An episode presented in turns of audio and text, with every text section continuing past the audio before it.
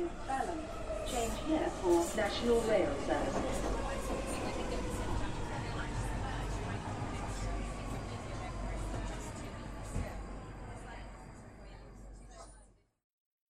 Bine te-am regăsit în stația Londa. Eu sunt Manuel Cheța de la manuelcheța.ro și tu asculti podcastul Un român în Londa. De data aceasta suntem la episodul 32 și discutăm puțin despre politicieni, despre autorități nepăsătoare și despre internet slab în Londra. Au trecut ceva săptămâni de zile de când am avut ultimul episod și chiar am și strâns ziarele, de fapt, subiectele cele mai importante, paginile cu subiectele cele mai importante din uh, Evening Standard. Și am observat o chestie foarte interesantă. Când este vorba de diferite chestii violente în uh, Londra, BBC-ul nu prea vorbește despre ele. De exemplu, despre creșterea ratei înjunghierilor cu vreo 30% în cadrul uh, gășilor ăstora de cartier. Și am trei săptămâni de ziare puse deoparte. Dar uh, pentru săptămânile 12 până pe 19 am să trec numai prin prima știre a zilei respective. De fapt, nici măcar nu am să trec prin prima știre pe cât am să citesc numai titlul, după care o să mergem mai departe până că la ora asta uh, cred că știe toată lumea toate știrile și ceea ce spun aici, pomenind mai titlurile, este doar să trec în revistă chestiuni mai importante. Poate voi avea nevoie de ele în viitor, când probabil în 5 ani de zile, dacă mai sunt pe aici, voi scrie o carte despre viața din Londra. Poate nu. Sau poate da. Bun. În data de 12 iunie, cel mai important mi s-a părut articolul care spune că laboriștii se luptă pentru a obține un uh, soft Brexit. Cine știe ce fel de Brexit va fi, în niciun caz unul prea frumușel. După care, pe 13 iunie 2017, aflăm că DUP, Uniunea Democratică, nu mai știu cum, care sunt niște, teoretic, niște indivizi homofobi, la bază sunt fundamentaliști creștini care ar vrea să interzică, să zicem, avortul și căsătoriile între persoanele gay și așa mai departe. Și articolul ăsta spune la un moment dat că ei vor deveni stăpâni peste deciziile guvernului lui Theresa May. De ce? Pentru că Theresa May a făcut un fiasco ordinar și a pierdut uh, practic majoritatea parlamentară care o avea. Și acum merge cu cerșitul în stânga și în dreapta. Și a mers la ăștia la DUP și le-a promis cam un miliard de lire, bani susținere pentru tot felul de proiecte sociale. Bineînțeles, pe 14 iunie 2017 aflăm despre dezastru de la Greenfell Tower. Și este vorba de o clădire de locuințe sociale de 24 de etaje care a luat a ars aproape în totalitate. Se pare că focul a pornit de la un uh, nu aspirator, întotdeauna le încurc asta, de la un frigider și dat fiindcă n-a fost, n-a fost stins pe loc, s-a extins, s-a, focul s-a extins în afara apartamentului respectiv, la, de la etajul 4, după care, susținut cumva sau întreținut cumva de fațada foarte ieftină, plină de polistiren, focul ăsta s-a extins în uh, tot blocul.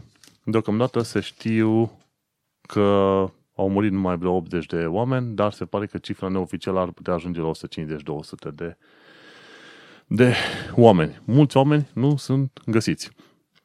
Mergem mai departe. Uh, pe data de 15 iunie 2017, Greenfield Tower se știa că a făcut vreo 17 victime. Theresa May nu, nu făcuse în perioada respectivă vizită. În schimb, familia regală s-a dus și a făcut o vizită pe acolo să vadă cum uh, i-ar putea susține cumva pe oameni. Mergem mai departe. Pe 16 iunie 2017, vineri, aflăm că doctorii ar putea să le ceară oamenilor să își cumpere tot felul de medicamente. Și aici vorbim de medicamente care ar fi fost oferite gratuit, cum ar fi paracetamol, uh, ibuprofen, tot felul de tratamente din astea pentru antihistamine și așa mai departe. Uh, costurile n-ar fi fost extraordinar de mari. Dar se pare că televiziunea mei face cumva, ca face în așa fel încât să uh, reducă cheltuielile cu orice fel de risc posibil. Și mai o altă știre, hackerii nord-coreeni se pare că au fost vinovați de atacul de la spitalele din uh, Marea Britanie. Mai departe, pe luni 19 iunie 2017, aflăm că un uh, britanic s-a supărat pe atacurile teroriste și s-a gândit să fie la rândul lui terorist. A luat o dubă și cu duba respectivă a așteptat ca vreo câțiva musulmani să iasă de la rugăciunea de la ora 12 noaptea, de la o moschee, undeva în nordul Londrei, nord-vestul Londrei, după care a intrat cu duba în ei. Se pare că n-a murit niciun om, a fost însă răniți, mi se pare, vreo 7 sau 10 oameni. Bun. Marți, pe 20 iunie 2017, aflăm că 2000 de polițiști vor mai primi tasere. Nu pistoale, ci tasere. Nu știu dacă o să ajute, în schimb, să fie sănătoși. Și, bineînțeles, s-a discutat și despre temperaturile absolut enorme, care au ajuns la un moment dat și la 33 sau chiar 36 de grade Celsius. Iar pentru Londra, 36 de grade Celsius este chiar foarte mult. Miercuri, pe 21 iunie 2017, discutau oamenii, ca știre principală, de temperaturile care au ajuns la 34 de grade Celsius. A fost o perioadă în care dormeam cu geamul deschis și totuși nu ajuta în niciun fel.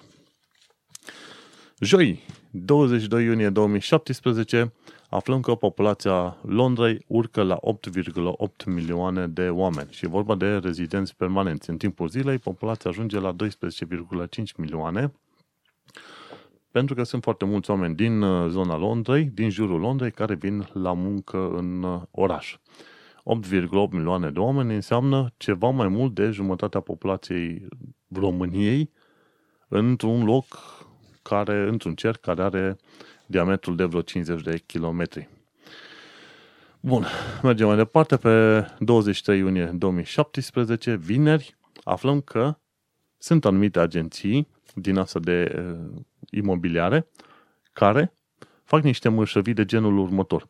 Plătești un fel de holding deposit, practic uh, un depozit care, prin care vrei să le spui că tu vrei să ți se rezerve apartamentul, numai că nu e singurul care plătește acel holding deposit, sunt mai mulți oameni, mai mulți uh, doritori și atunci când agenția respectivă vede că se întâmplă treaba asta, începe să liciteze. Practic, odată ce a luat holding deposit de la mai mulți oameni, îi cam obligă pe ea să liciteze ca să ofere o chirie ceva mai mare decât uh, te-ai fi așteptat. Care mai dă 10 lire, care mai dă 20 de lire.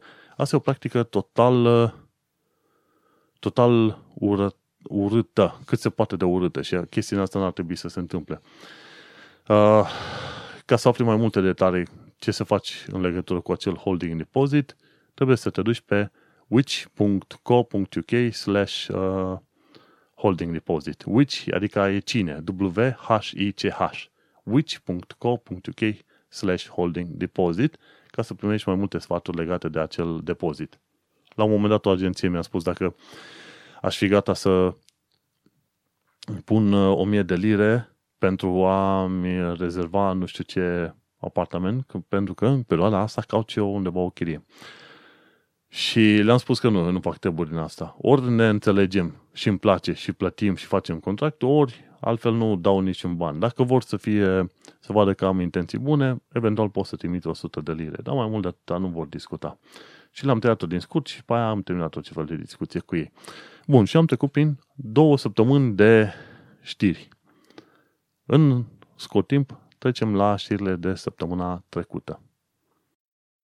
În mod normal ar fi trebuit să am acum o muzică din aia interstițiară între anumite zile sau secțiuni și așa mai departe.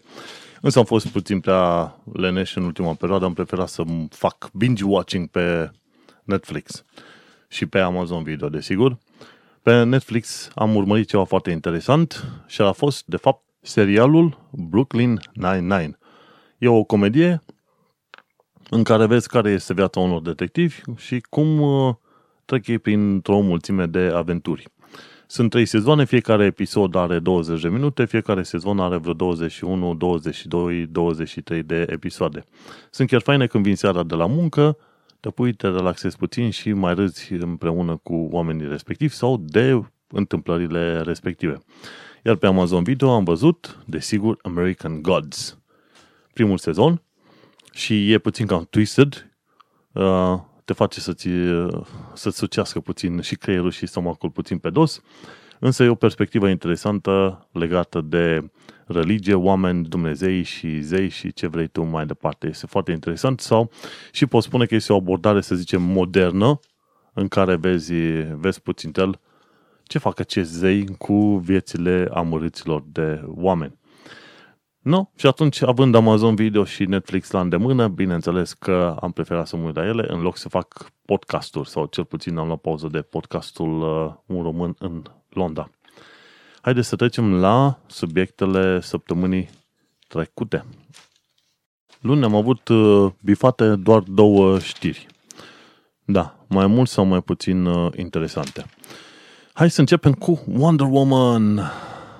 La un moment dat zice, e un articol aici care spune Superhero Workout. Și zice acolo, Reboot your body with Wonder Woman's Fitness Guru. Și stau și când mă uit la chestii de genul ăsta, îmi dau seama de ce anumiți oameni se pun și pupă moaște în zilele noastre. Dacă acea actriță care a jucat Wonder Woman a făcut nu știu ce tip de fitness, asta nu înseamnă că trebuie să faci și tu, nu înseamnă că fiecăruia îi se potrivește exact aceeași monedă, același tip de fitness, același tip de antrenament făcut acolo. Dar, bineînțeles, atunci când vrei să faci senzație, când vrei să scrii articole, când vrei să prostești oamenii, de ce nu? Uite că o actriță a făcut nu știu ce dac de dietă, trebuie să faci și tu, pentru că în mod sigur te va ajuta și pe tine. Ceea ce este cât se poate de fals. Aștept să văd Wonder Woman cu prima ocazie. Din trailer mi-a plăcut ce a ieșit. Eu sunt un om care este mulțumit, care, pe care îl mulțumești foarte repede atâta timp cât e acțiune, explozii și bombe și ce așa mai departe. Așa că Wonder Woman cred că va fi exact pe gustul meu. Sunt destui cărora nu le-a picat bine, cum ar fi și Dorin Lazar, de pe dorinlazar.ro, zicea că filmul este destul de slăbuț. Fiecare cu părerea lui, fiecare cu plăcerea lui. În fine, dacă îți place filmul, este foarte bine, însă nu urmări să faci antrenamentele pe care le-a făcut ea, pentru că sunt șanse mari să renunți în, uh, probabil în prima săptămână. O altă știre, vedem pactul sau contractul de un milion de lire. Se pare că May a obținut până la urmă susținerea celor de la DUP, uh, numiți oameni toxici și homofobi, DUP mi se pare că este un partid, un partid din Irlanda de Nord care s-au declarat, care sunt declarați creștini și care se declară împotriva avorturilor și căsătorilor între gay și așa mai departe. Chestii, practic ei sunt anti, anti, să zicem, progresism. Bun, și atunci de aici vedem că Theresa May, pentru a susține o majoritate și pentru a avea un spate, este gata să facă absolut orice. Și mi se pare că ăsta a fost punctul în care mi-am dat seama că avem de-a face cu aceiași politicieni. Fie că ești în România, fie că ești în Anglia, ai de-a face cu exact aceiași politicieni, aceiași oameni care ar fi gata să își vândă probabil și mama numai pentru a avea o anumită agendă bifată și numai pentru a fi susținuți în ideile lor. Cu atât mai mult cu cât Theresa May se pare că ea nu credea în nicio idee de genul Brexitului, știi? Dar uită-te că e gata să plătească din bani publici un partid tocmai pentru a avea susținere și a mai câștiga câteva voturi în Casa Comunelor. Uh, și așa descoperi faptul că chiar dacă stai la un moment dat într-o țară avansată, vezi că politicienii sunt de fapt exact aceeași nație. Poate altfel îmbrăcați, poate vorbesc altfel, însă politicienii sunt exact aceeași nație. Tories sunt recunoscuți pentru faptul că au tăiat din uh, datoria Google, practic vreo 3,5 miliarde de lire, pentru ca Google la un moment dat să ascundă niște rezultate din paginile sale de căutare. Bun. și după aia, Tories, adică Partidul Conservatorilor al, uh, al lui Theresa May, ce au mai făcut, au început să, să folosească o serie, să implementeze politici de austeritate prin care au tăiat uh, bani de la justiție, poliție, sistemul de sănătate. Și tocmai de aceea o să vezi că din când în când auzi de niște rateuri foarte mari, mai ales în sistemul de sănătate. Și am zis-o și mai repet, faptul că Theresa May a tăiat din fondurile poliției și numărul de polițiști a fost redus cu, mi se pare, vreo 20.000 în toată țara, a dus la accelerarea sau la mărirea numărului de evenimente violente. Practic, o, multă, o bună parte din înjunghierile care au avut loc în Londra, pot să spun că sunt meritul lui Theresa May și a politicilor ei. Dar bineînțeles că pe ea nu interesează, ea e undeva sus, la fel ca politicienii din România, e undeva sus în chestiuni care nu o ating, de exemplu, nici de cum nu o interesează faptul că 100.000 de londonezi fac foamea aproape în fiecare zi, în una dintre cele mai bogate țări din uh, lume, da? Și uite că se întâmplă treaba asta chiar sub nasul ei, dar nu-i pasă pentru că ea e politician și la fel ca oricare politician trebuie să-și împingă înainte o agentă, indiferent de costurile pe care le aduce celor din jur. Dar hai să ajungem și la conta candidatului ei. Corbyn. Corbyn, în schimb, el susține uh, serviciile sociale, poliția și așa mai departe, ceea ce este un lucru bun. Dar, pe de altă parte, are și niște apucături marxiste și comunistoide de te doare capul și la un moment dat când a fost uh, incendiul cu Greenfield Tower, zicea că ar trebui ca statul să pună mâna pe casele din uh, cartierul respectiv. Cartierul, cartierul respectiv este un cartier bogat, cu case care costă minim 1-2 milioane de lire. Și ceea ce zicea uh, prietenul nostru Corbyn, zicea că statul ar trebui să pună mâna pe casele alea și să mute pe, pe rezidenții din uh, Greenfield Tower în acele case, știi? Ceea ce nu mi s-a părut deloc ok. La un moment dat un prieten mi-a spus că există ceea ce se numește squatters law, care nu prea se aplică în ziua de astăzi, doar pentru terenuri, nu se mai aplică pentru imobile.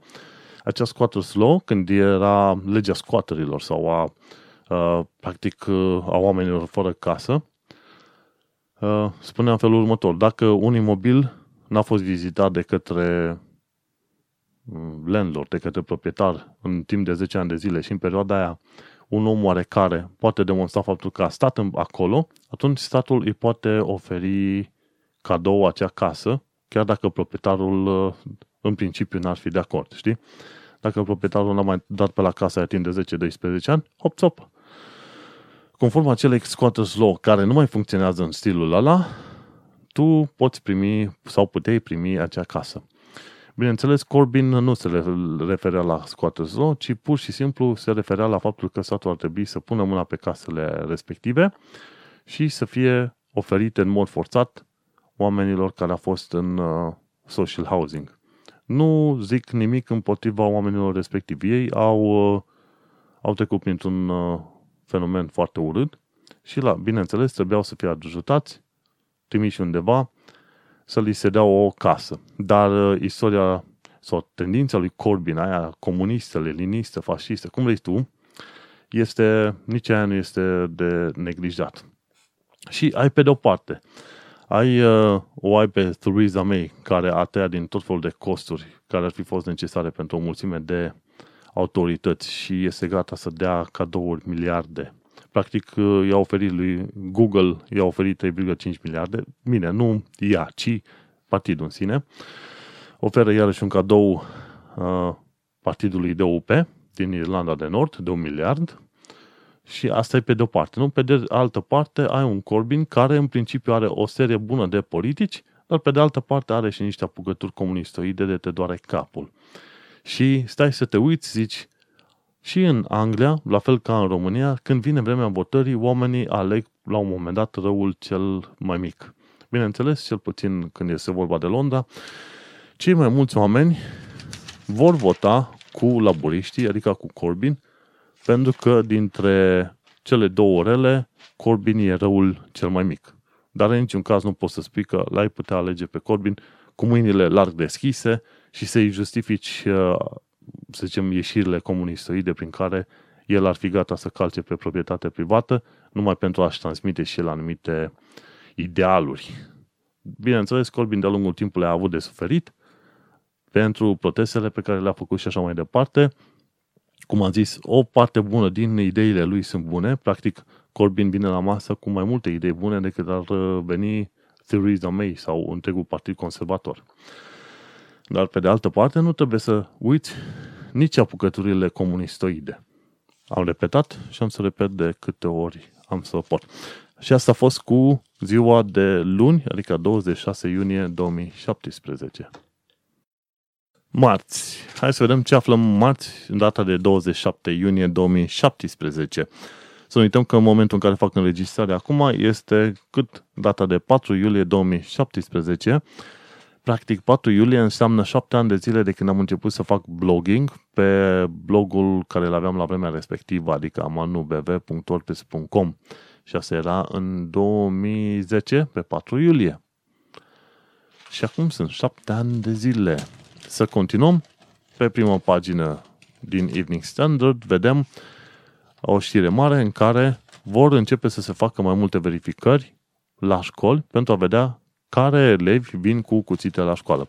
Și vor avea detectoare de metal. Vedem dacă politica asta va funcționa. Mergem mai departe, vedem o poză foarte, în care ni se prezintă Serena Williams în toată splendoarea ei, dar sincer, ori au prins ei o poză proastă, ori în poza asta într-o poziție proastă, ori Serena Williams este chiar urâtă. Sorry, orice vrei tu să spui, de este urâtă în draci. N-am ce să-i fac. Felicitări ei că este gravidă, vor ăștia tot să o laude că e gravidă. La un moment dat și-a făcut și ea poză în stilul Demi Moore, care era în pielea goală și uh, cu burta. Însă urâtă rău să-mi va picioarele. Nici nu știu cum am putut să suporte Simona Halep să joace cu Serena Williams când Serena Williams este atât de urâtă. Sorry. Nici nu. La un moment dat te uiți la, la ea și te sperii și o lasă câștige pentru că vrei să scape odată. Hmm. Poate așa mi se pare mie. O fi o chestie de gusturi, nu avem ce zice. Dar la un moment dat Serena Williams a uitat faptul că vrea să se întinde mai mult decât tipătura și la un moment dat s-a certat cu un tip și uh, tipul ăla nu mai știu cum îl cheamă, zicea că ea nu ar ajunge mai departe de numărul 700 din uh, secțiunea de bărbați la tenis. Și ea zice că a reușit să ajungă mult mai mult și chiar să îl bată și pe individul ăsta. Și mi se pare că o chestie de genul s-a mai făcut mai de mult, știi? Există un motiv foarte clar pentru care se fac diferențiere, adică există cupa tenisului la femei și cupa tenisului la bărbați. Și nu vezi ca femei să se bată cu bărbați la tenis și în multe alte sporturi, știi? Și asta are de-a face cu simpla biologie. Mai sunt unii care spune, nu, că nu e nicio diferență între bărbați și femei. Băi, ești normal? Este o diferență chiar foarte mare și asta se vede foarte bine la sporturile de performanță. De aia nu vezi bărbați concurând cu femei în același timp. Nu pentru că bărbaților le-a fi rușine sau ceva, ci pentru că, din punct de vedere fizic, într-o serie de uh, sporturi, bărbații au mai multă forță. Asta e o chestie demonstrată biologic și ce vrei tu. Și la un moment dat Serena Williams a început să se gândească că ar putea bate și bărbați. Ar putea bate și bărbați, bineînțeles, nu? Dar uh, să nu se întindă puțin prea tare. La un moment dat mi se pare că un, un tip de pe locul 200 la tenis, la bărbați, s-a bătut cu, cine, cu o tipă din locul 10 la tenis la femei, da? Și a învins-o, nu chiar foarte repede, dar a învins-o suficient de mult, știi? Și atunci stai să te gândești de ce, de ce totuși insistă câte una ca Serena Williams să spună că ar putea bate bărbați la tenis. Ar putea bate bărbați, dar nu oameni din top. Haideți să mergem mai departe cu știrile. Să vedem ce ne mai interesează. Aha, bun. Hai să aflăm ce vei face atunci când Londra este într-un război continuu în lumea cyber security. Și uite-te că se pare că Londra are un, un centru foarte puternic de luptă împotriva hackerilor și există și chiar și o serie de companii care oferă servicii de ethical hacking. ci că la e, unele dintre companiile astea, ca ethical hacker, poți să câștigi undeva între 250 și 500 de lire pe zi. Și adevărul e că pentru tot felul de proiecte, dacă lucrezi ca freelancer în lumea front-end dev-ului, dacă ești developer, s-ar putea să câștigi, bineînțeles, între 250 și 500 de lire ca freelancer. Deci prețurile pe care le spun ăștia sunt, uh, să zicem, verosimile, dacă nu chiar micuțe, pentru, să zicem, calitatea unui ethical hacker. No. Și hai să vedem ce sunt. Sunt, uh, de exemplu, Londra are Cylon, Cyber London. Este un accelerator pentru, cyber security, pentru startup-uri din lumea cyber security. După aia mai mergem mai departe. Legat de companii care se ocupă de cyber security în Londra este Dark Trace. E o companie care este evaluată la 400 de milioane de lire. Are un AI care blochează atacurile în timp ce ele au loc. După aia mai e o altă companie numită Titan Grid, a lui Alex Koha. Deci nu trebuie să te mire faptul că rușii au, uh, au hacker bun, nu? Și compania lui Alex Koha, numită Titan Grid, ce face? Face Cyber Counter Intelligence. Practic, uh, folosește niște tooluri automate pentru a reuși să ia, să șteargă de pe internet tot felul de date confidențiale, dacă, să zicem, a apărut adresa ta de e-mail pe undeva. Oh, stai că ethical hackers nu câștigă 250 până la 500, pot câștiga până la 2500 de lire pe zi. Deci da, e greșeala mea. După aia mai există o altă firmă de ethical hacking numită VChain în Londra. O altă firmă se numește Trustlight Altă firmă se numește DynaRisk cu primul Y, DynaRisk. După aia mai e Immersive Labs și, de exemplu, uite, șefa de la Dark Trace este Emily Orton, de 33 de ani, dar sincer arată puțin mai în vârstă, nu știu cum. În fine, felicitări, este co-fondator, la 33 de ani de zile să fii co-fondator la o companie cum e Dark Trace care are o tonă de susținere și practic este recunoscută internațional, este un lucru incredibil. Ethical Hacker, 2500 de lire pe zi. Deci, vrei să înveți ceva să câștigi un ban frumos, următorul curs va trebui să fie de Ethical Hacking. La un moment dat am cumpărat și eu vreo câteva cursuri din asta de Ethical Hacking, era undeva la promoție pe nu știu ce site de tehnologie. În fine, am plătit 19 lire, am cursurile și după ce termin de citit vreo câteva cărți pe care le mai am de citit, o să fac și cursurile respective. O să fie niște ore petrecute, să zicem, foarte util. Am să mă uit mai puțin la filme pe Netflix și Amazon Video și mai mult la acele cursuri. Gata cu știrile de marți. Miercuri. Miercuri, în data de 28 iunie 2017, avem o singură știre. Dacă să să mă uit, este doar o singură știre. Și ce zice știrea asta este chiar un felul următor.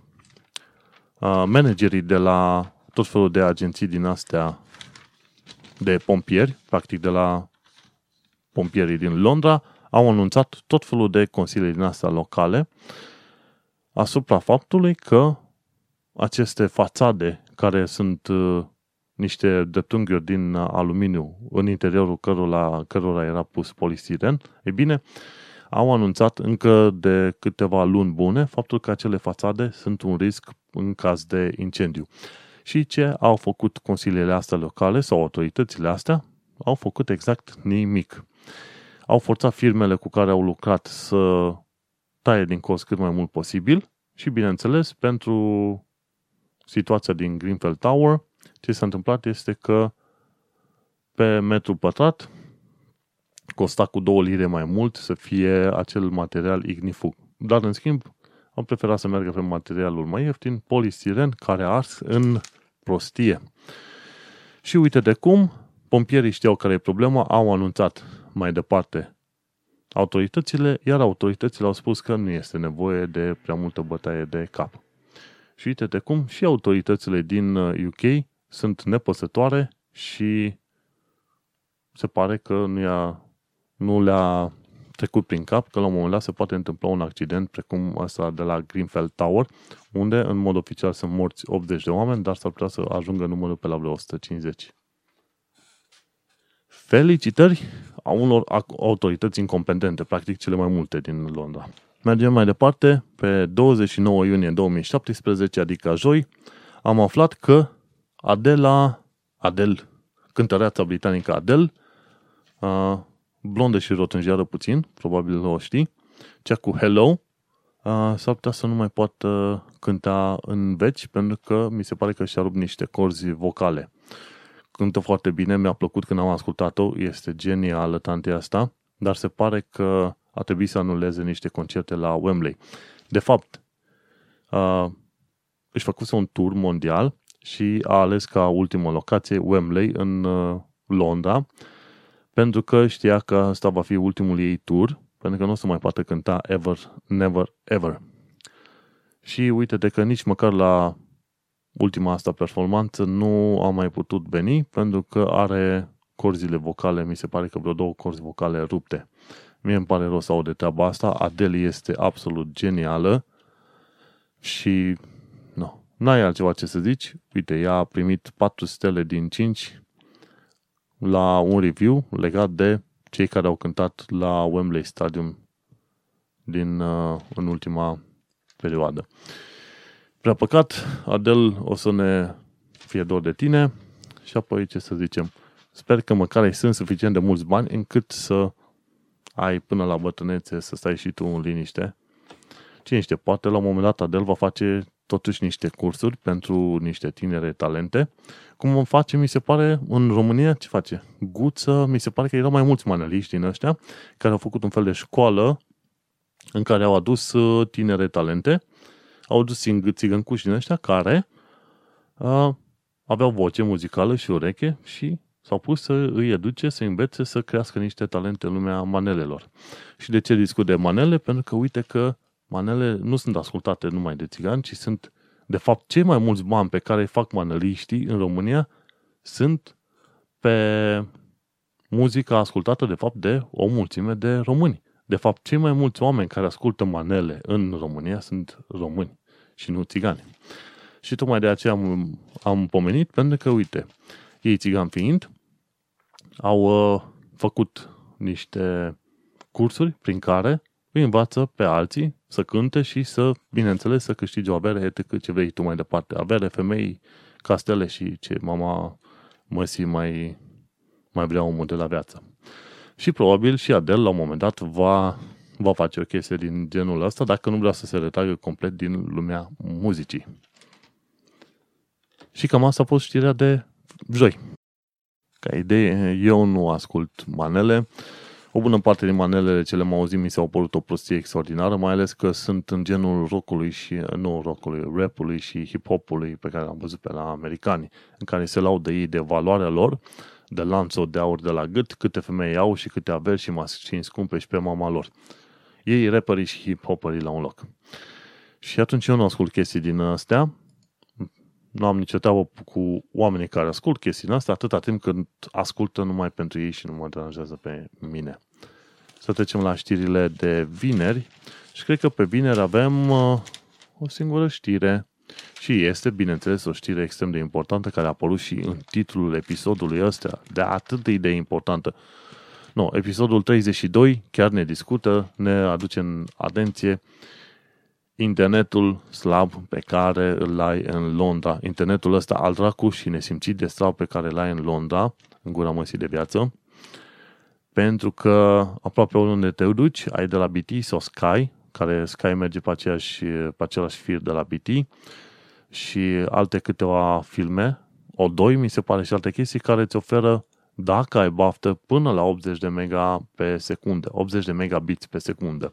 Și hai să facem un calcul frumușel ca să știi cam ce fel de internet primești tu când ești în Londra. Hai să scoatem și calculatorul, da? Și zice, zice în felul următor. Dacă tu ai 70 76 de megabits pe secundă, că așa se laudă ei, că ți oferă maxim 76 de megabits pe secundă, dar nu o să iei în veci maxim. Și ca să-ți dai seama ce internet vei primi totuși acasă, urmează calculul meu. Ai 76 de megabits, trebuie să împarți la 8 ca să vezi cât, câți megabytes primești. Din 76 de megabits, maximum ai primi 9,5 mega. 9,5 mega maxim, o, oh, este extraordinar. Dacă ai primi 9,5 mega maxim, ai fi fenomenal de fericit. Numai că nu e adevărat.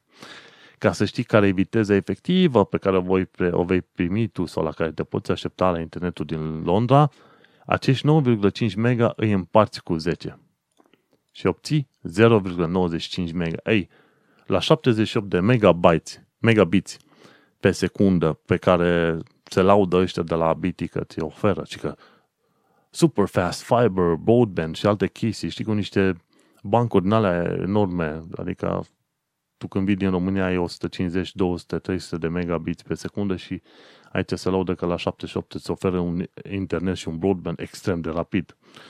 Niște bancuri mai mari și minciuni, minciuni mai mari, zău, zău dacă ai mai văzut vreodată. Și atunci, uite, de la 78 de megabits pe secundă ajungi la 0,95 de megabytes efectiv la care te-ai putea aștepta. Și ăștia ar fi bun. Dacă rău, la un moment dat ai reușit să primești un mega efectiv, uh, nu este cel mai bun, dar nu este nici foarte rău. Este, să zicem, ok. Asta ar însemna că poți să downloadezi un joc cu aproape 4 giga pe oră și în 10 ore downloadezi un joc de 40 de giga, ce ar fi să zicem, acceptabil. Și, în principiu, dacă primești mai mult decât la 78 de mega, dacă primești mai mult de un megabit byte efectiv, poți să zici mersi în legătură cu internetul din Londra. Bun, hai să mergem mai departe. Aș fi zis că oamenii au internet prost aici pentru că londonezii nu se plâng. Adică, cel puțin, nu iau niște măsuri efective. Dar se pare că ei totuși iau niște măsuri pentru a avea un internet mai bun. Și hai să ne gândim la două firme care au oferit totuși internet cât de cât uh, ok. De exemplu, sunt cei de la Virgin Media. Cei de la Virgin Media, ei îți pot oferi până la 200 sau 300 de megabits pe secundă, megabits, ok? Ceea ce înseamnă un internet destul de bun și competitiv, destul de apropiat de cel din uh, România. Prin zona Canary Wharf, în anumite străzi sau cartiere în zona Canary Wharf, poți să ai și Hyper Optic, care Hyper Optic, pentru, mi se pare, 45 de lire pe lună, îți oferă până la 1 gigabit.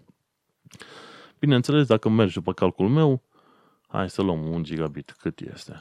1000 împărțit la, deci împărțit am zis la 8, 125 de megabytes împărțit la 10, ai obține 12 mega efectiv. Ceea ce înseamnă un lucru extrem de bun. 12 mega efectiv, dacă ai reușit să obții, ar fi genial la 1 gigabit. Uh, bineînțeles, calculele mele sunt cât se poate de crude, dar uh, pe mine nu mă interesează. Pe mine mă interesează să am o estimare cât de cât uh, ok, nu? Bun, hai să vedem ce zice articolul nostru. Uh, sunt, articolul zice în felul următor, anumite cartiere sunt uh, deșerturi digitale. și se pare că Rother, Rother, Rother, Height, mamă, eu ar trebui să vorbesc cu un britanic să-mi spună ce e Rotherhide, cred că e Rotherhide. Și se pare că Londra este pe locul 30 din 63 de orașe când vine vorba de viteza de internet. Și raportul făcut de către cei de la Digital Connectivity spun că în Londra lipsește o viziune clară și ambițioasă legată de uh, legăturile de, de viteză de internet. Și spune că sunt multe locuri în care tu ai internet în clădire prin uh, vechile firuri de, fire de cuplu din, uh, de telefon. Nu ai fibră optică așa cum te-ai fi așteptat. Și sunt locuri în care primești numai 0,26 de megabits practic nici măcar e mail nu poți să trimiți la 0,26 de megabits. Megabits, da? Să nu uităm. Și se pare, de exemplu, că în Spania sunt 80% din uh, clădirile publice sunt conectate la fibră optică în Spania, pe când în UK doar 3% din clădirile publice sunt conectate la internet.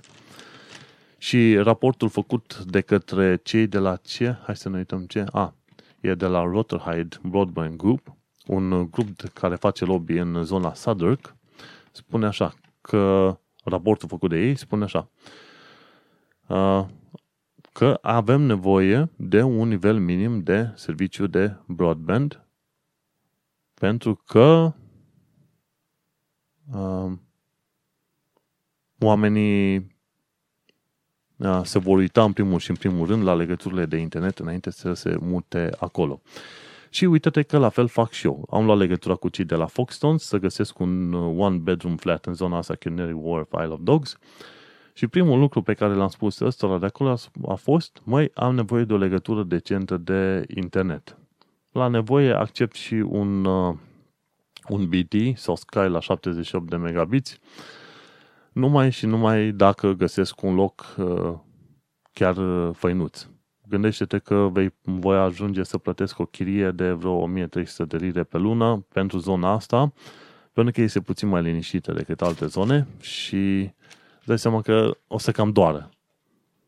O să cam doară că mai am și depozit și alte prostii de plătit pe lângă și ups, auci.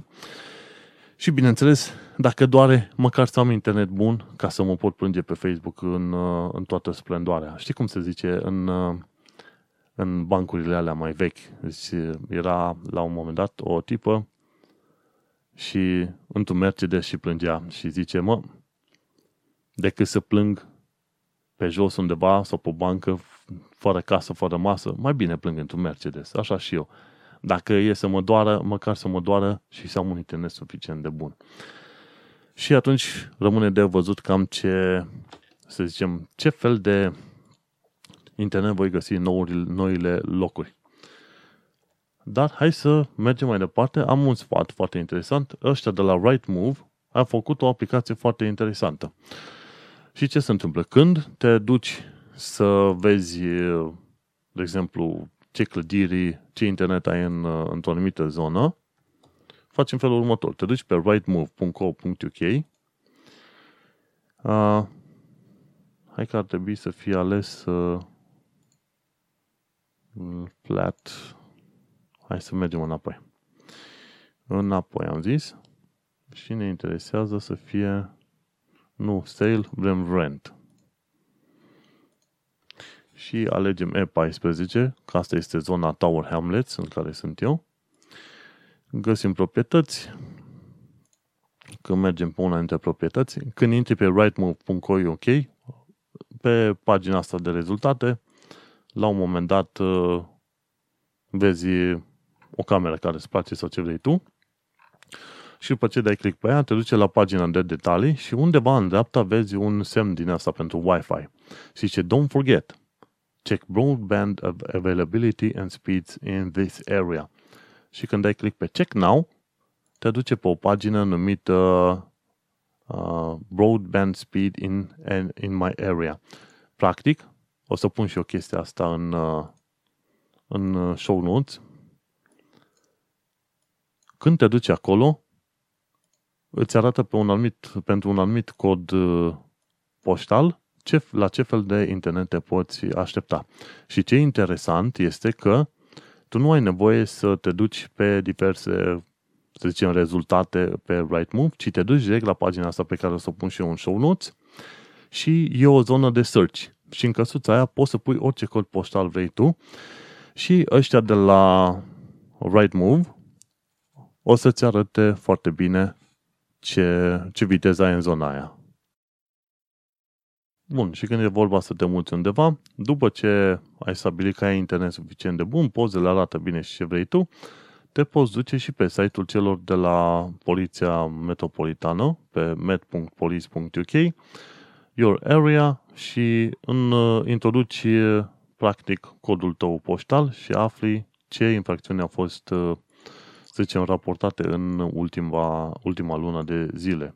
Și pe zona Island Gardens, care cuprinde și zona în care stau și eu, au fost vreo 20 de chestiuni raportate. Niște furturi, hărțuire și ceva violență. Uh, bun, și stăm să ne uităm în zona, în mod normal, dacă e să te uiți în zona asta, uh, Island Gardens sunt mai puține, să zicem, uh, infracționalitatea este mai mică decât în alte cartiere, chiar din jurul uh, Tower Hamlets, de exemplu, știi? Și legată de media pe Londra, de exemplu, uh, infracțiuni pentru 1000 de locuitori. În Tower Hamlet, în zona asta, Island Gardens, au loc 4 pe 1000 de locuitori în cartierul uh, întreg Tower Hamlets, care cuprinde Canary Wharf, uh, Isle of Dogs, uh, Island Gardens și așa mai departe, sunt 10 pe mie, iar media generală pe toată Londra este de 8 pe mie. Și practic în zona asta Island Gardens sunt 4, adică la jumătate față de cele 8 pe mie în uh, toată Londra, ceea ce este bine, este un semn foarte bun. Chiar am vorbit cu tipa de la Foxtons, ea locuiește undeva în estul Londrei, undeva în zona Barking, Dagenham, Ilford, zone rău famate și spune că atunci când vine zona asta Canary Wharf sau Isle of Dogs, îi se pare că este o lume absolut diferită. Un alt univers total. Deci, până la urmă, pot zice că am ales uh, cu bună dreptate sau um, am făcut o alegere bună să stau în uh, zona aceasta. Și cam atât și cu știrile de vineri, în principal legate de cele de, legate de, cele de internet prost din Londra. Și cam asta au fost detaliile din noua săptămână și în episodul 32 al podcastului Un român în Londra. Am descoperit că politicienii sunt la fel peste tot, aceiași oameni în care nu ai putea să ai încredere și, bineînțeles, și britanicii și românii sunt, de fapt, obligați să aibă alegeri din astea imposibile. Între două rele, alegi răul cel mai mic, nu? Mergem mai departe. Am discutat și despre autorități care sunt nepăsătoare. Deci suntem convins că și aici găsim și așa ceva. Și după aia am discutat despre internetul slab din uh, Londra. Eu sunt Manuel Cheța de la manuelcheța.ro și tu ai ascultat podcastul Un român în Londra, episodul numărul 32. Baftă! The next station is Balham. Change here for National Rail.